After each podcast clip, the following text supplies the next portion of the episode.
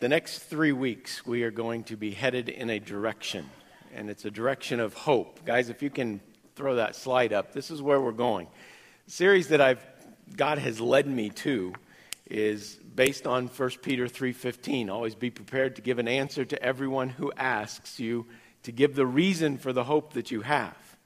And my question when I read that a few weeks ago was what is the reason? Why do I have hope? Why is there hope?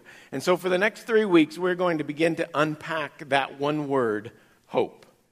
And today, we're going to look at, at a heavenly hope, that we have hope for the future. Next Sunday, we're going to look at, or this week, we're going to compare heaven and hell. Uh, heaven is real and hell is real, and, and the hope that we have uh, in heaven. Next Sunday, we're going to look at hope for the present and, and the reality of the Holy Spirit in our life and the reality of Satan in our life and the hope that we have in the Holy Spirit. And then August 14th, two weeks from now, we're going to look at hope for the past. Is there really hope for my past? Because I've made a lot of mistakes coming up through life. Even before I accepted Christ, I, I lived a life that I don't know, that, that I still carry a lot of that crud along with me. That things happened to me that I still haven't gotten over. Is there hope? For, for my past. And the fact that God wants to redeem our past. And that's going to be a special week because I'm sharing the pulpit with someone, and I'm not telling you who. But we're going to share, and, and, and this person has an incredible story of life, of, of God redeeming her life from the past. And so we're going to we're going to unpack over the next three weeks this incredible word, hope and what hope do we have? I remember growing up in Kansas. We think of Tornado Alley, but when the spring rains came, there was usually flooding.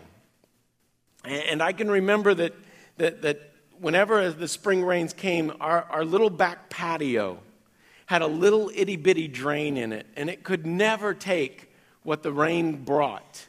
And always we would, we would go out and we would watch when we knew it was a heavy rain because we could just watch the, the, the rain go down the drain and then slowly water up.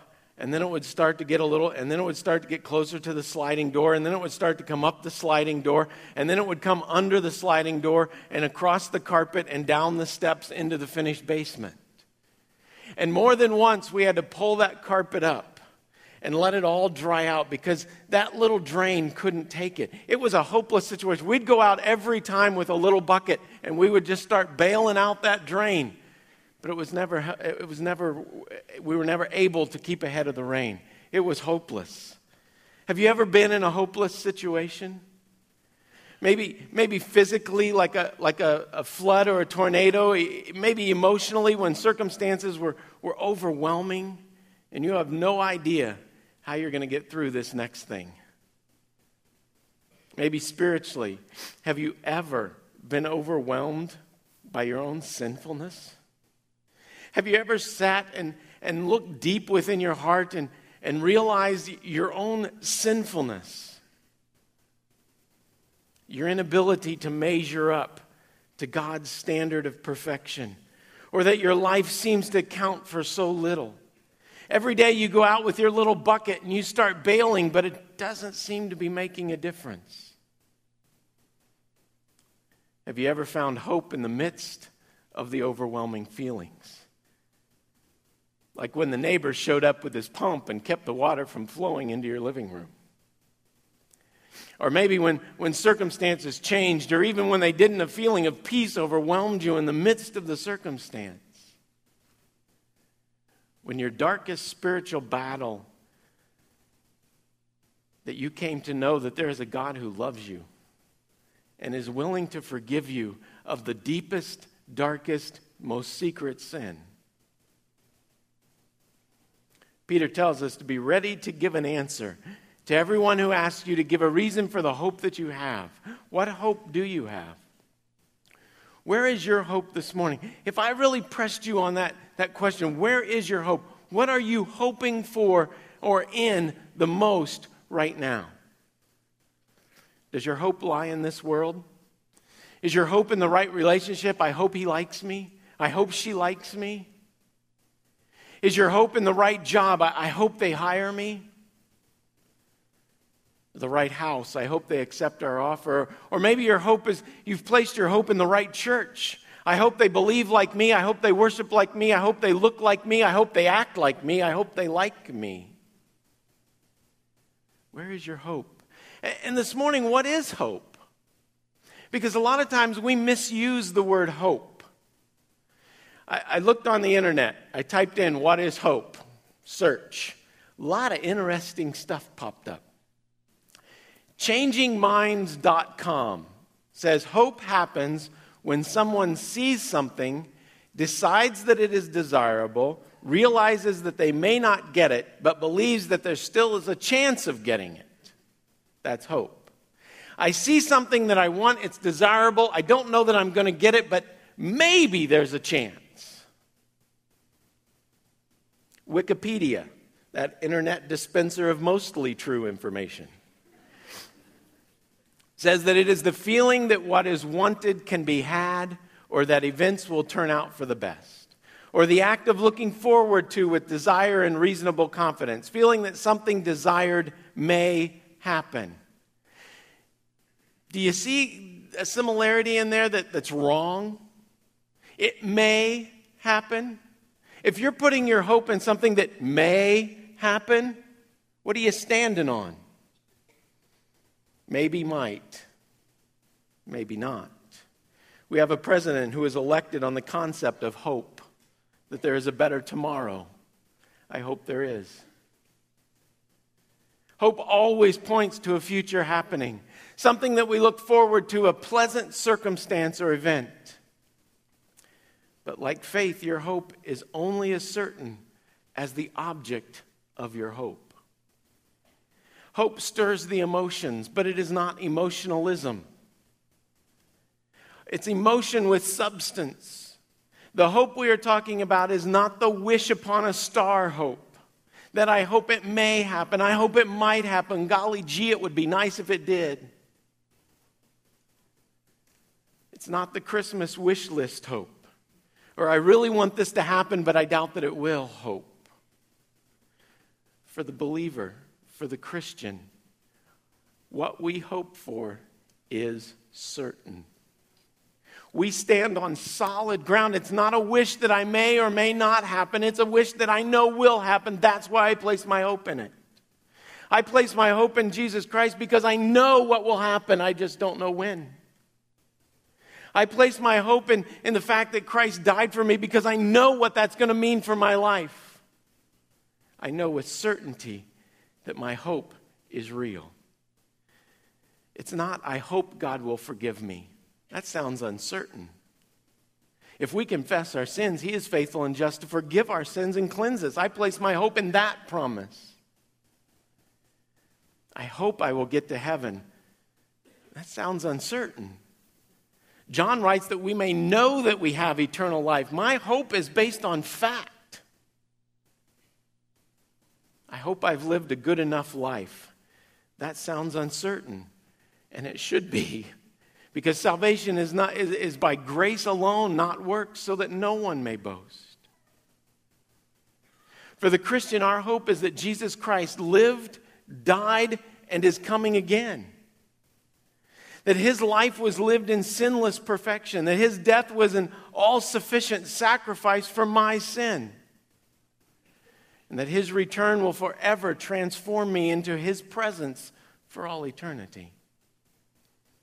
Hope in anything else is hopeless. Romans chapter 8 Paul says, I consider that our present sufferings are not worth comparing with the glory that will re- be revealed in us.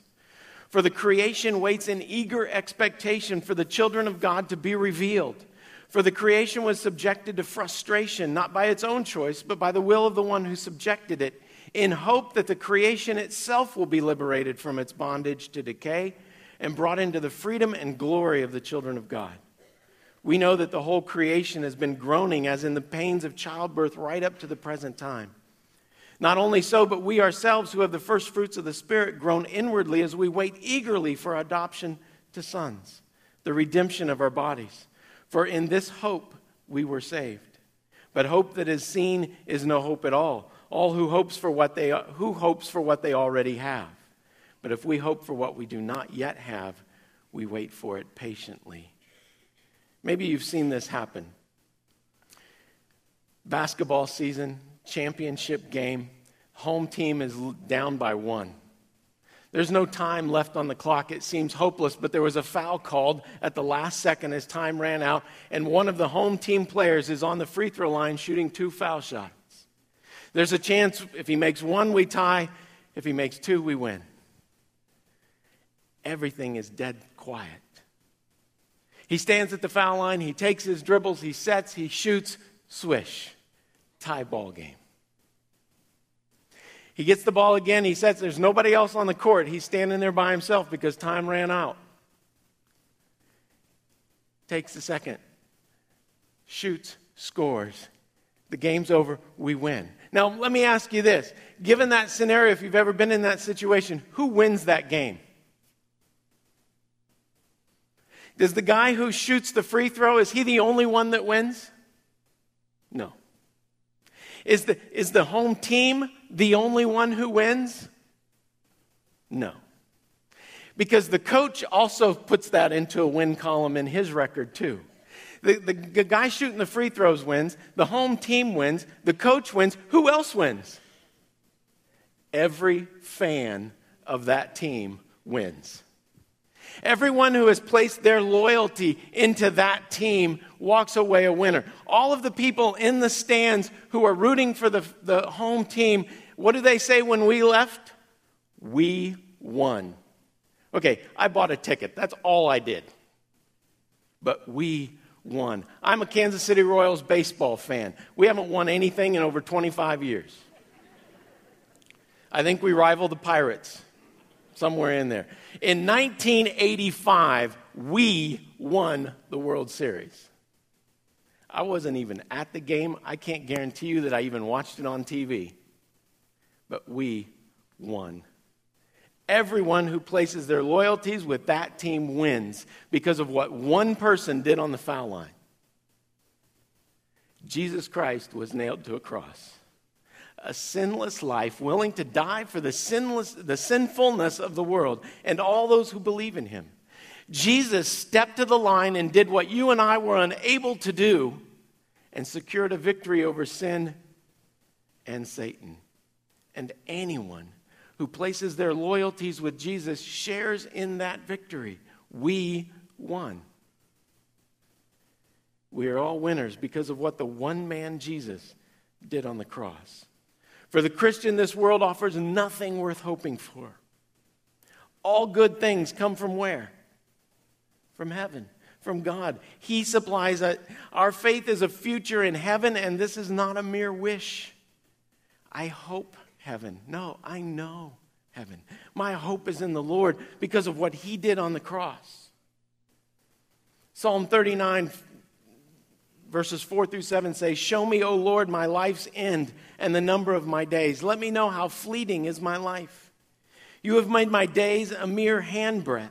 The span of my years is as nothing before you. Each man's life is but a breath.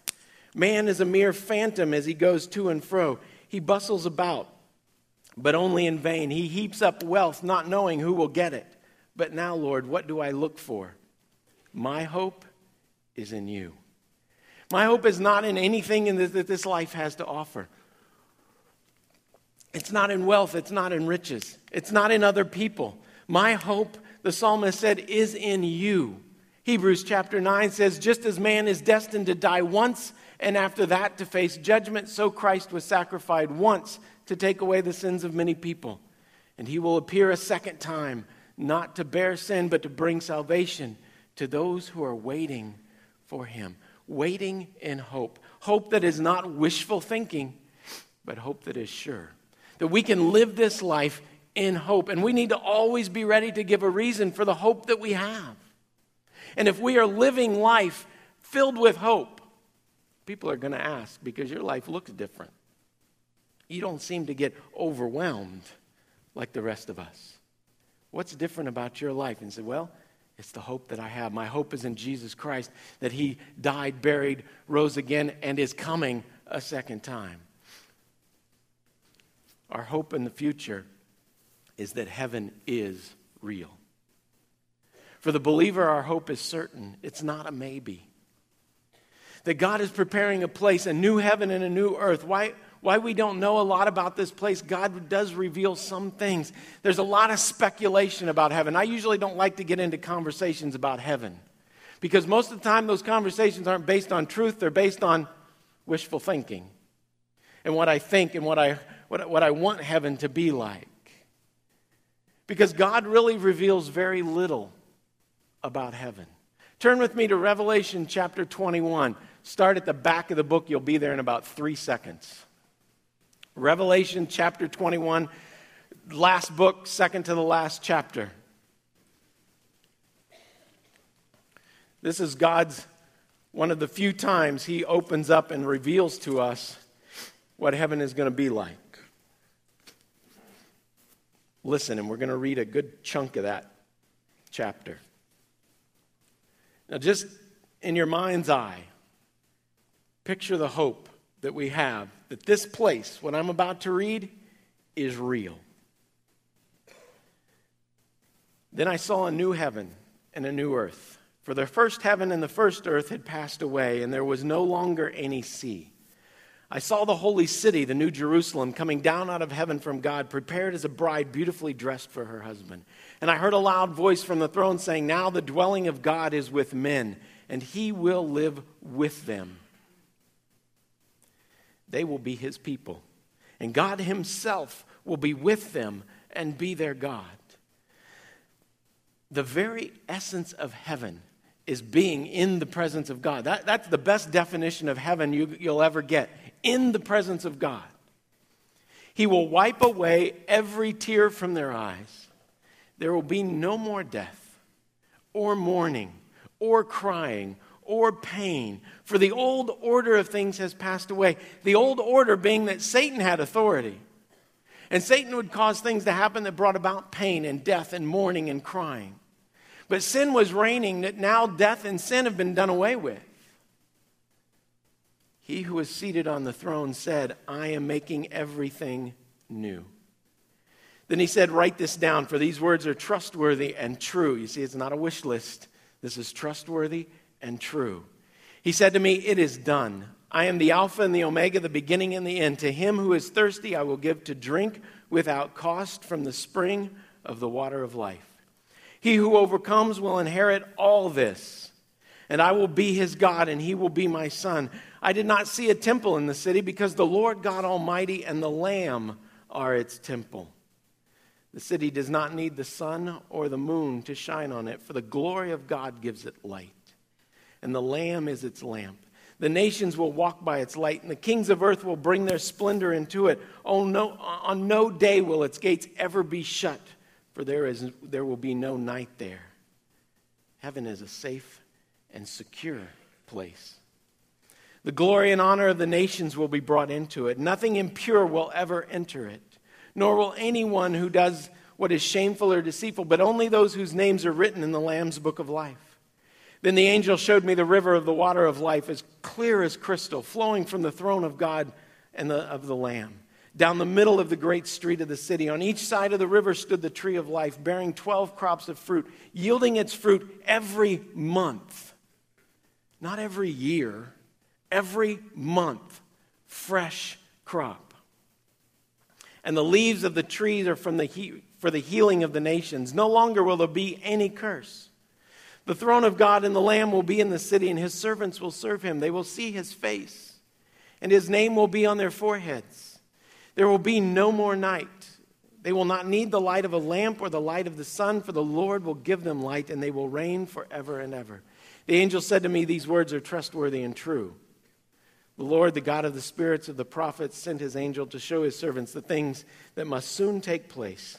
Behold, I am coming soon not soon enough for me.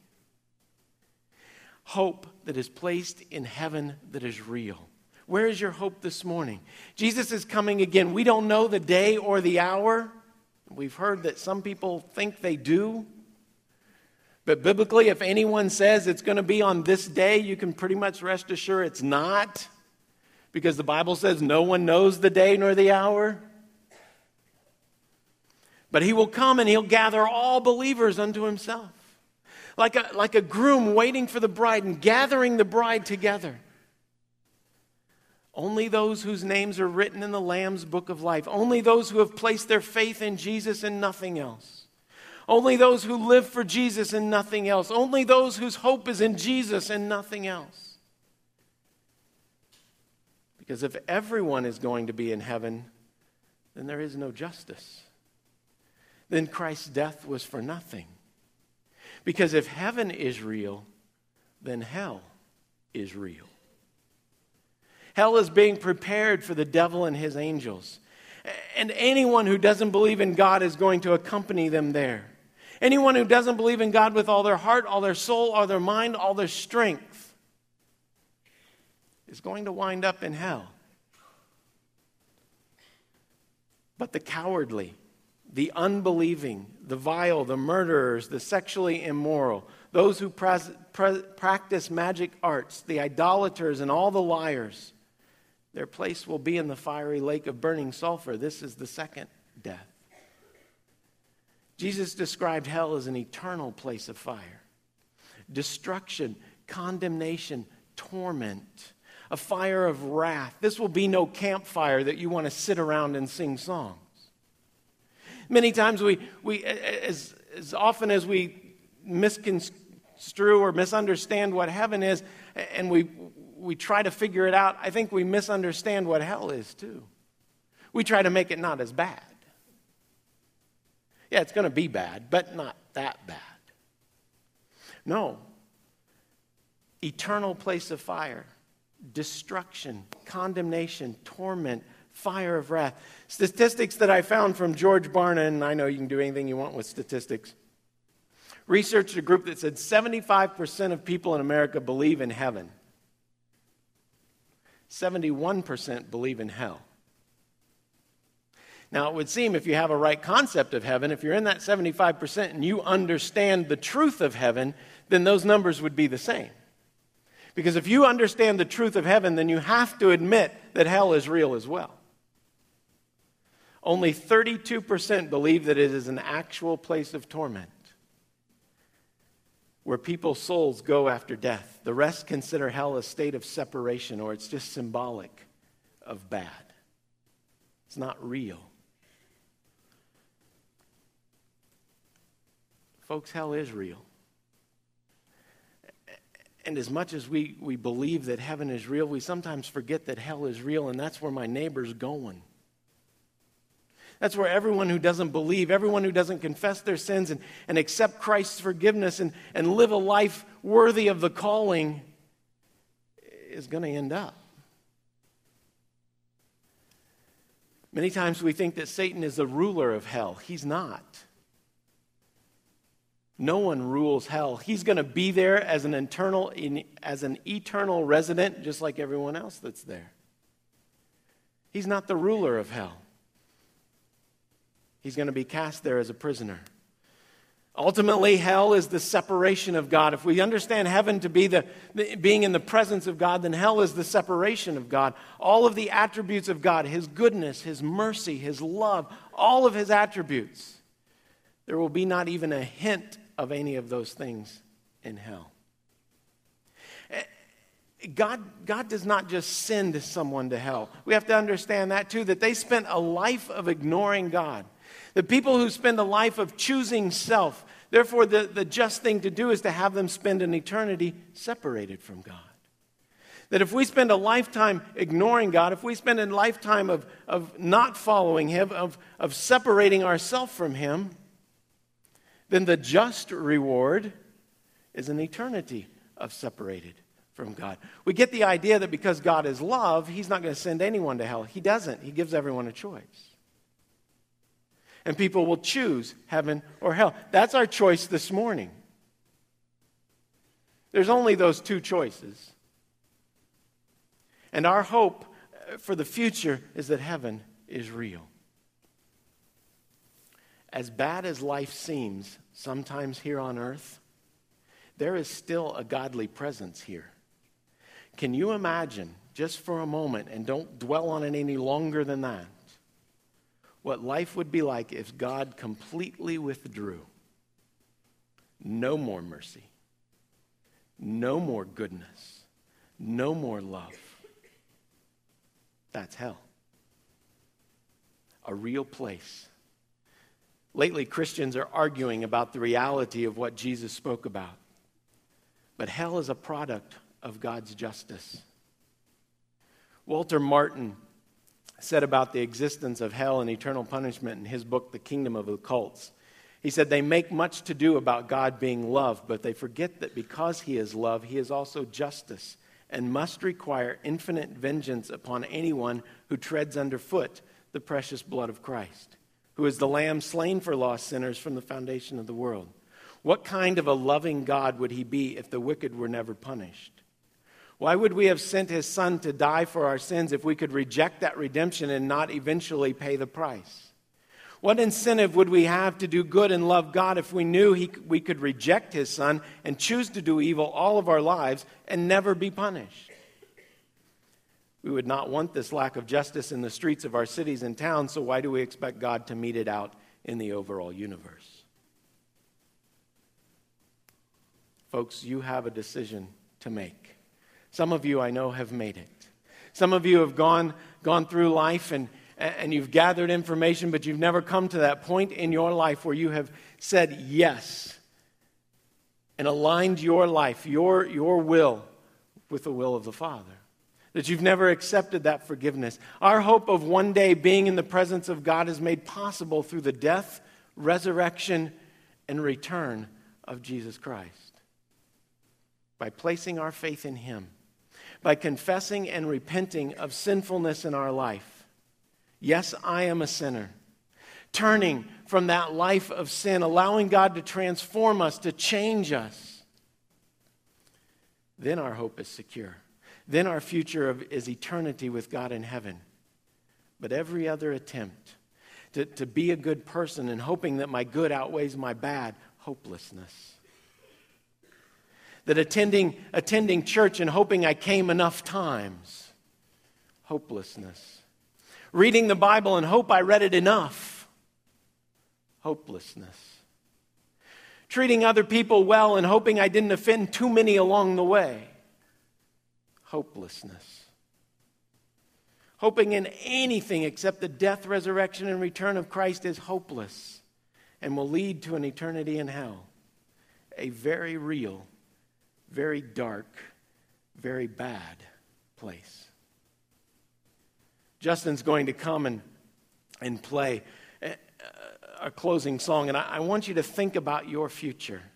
Before we go to and share communion, because I think this is a perfect opportunity to gather around the table together and remember that if you're here this morning, I want you to really examine where you are. Where is your hope? If someone were to come up to you as you walked out those doors and say, Give me a reason for the hope that you have, what's your answer? If it's anything other than I've placed my faith in Jesus Christ, my Savior, for my sins, it's hopeless. It is destined for man to die once and then face judgment. Are you ready? The future is yours. God has laid out the plan and offers you a choice. Believe the truth, receive forgiveness as Paul and as Paul said, wait patiently for heaven. Reject the truth. Continue to try to do the best you can and hope it is enough and find in the end that it wasn't and be cast into hell for all eternity. Are you ready to stand before your Creator and face judgment? Or do you want to stand before your Savior and receive forgiveness? We're going to stand. Everyone stand now as Justin plays. And if you're here this morning and you want to place your trust in Jesus, If you've never accepted His love and His forgiveness, and you say, you know what, I've been hoping in all the wrong things, then you just make your way right down here. You make your way right down here, and we're going to pray for you, and we're going to accept you the way Jesus accepts you. No shame, no guilt. This is the best decision you've ever made in your life. Justin play.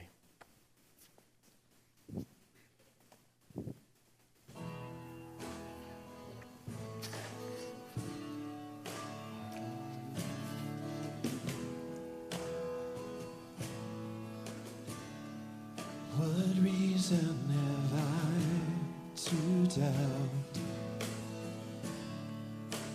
Why would I dwell in fear when all I have known is grace? My future in Christ is clear. My sins have been paid in full. There's no condemnation here. I live in the good of this. My Father has brought me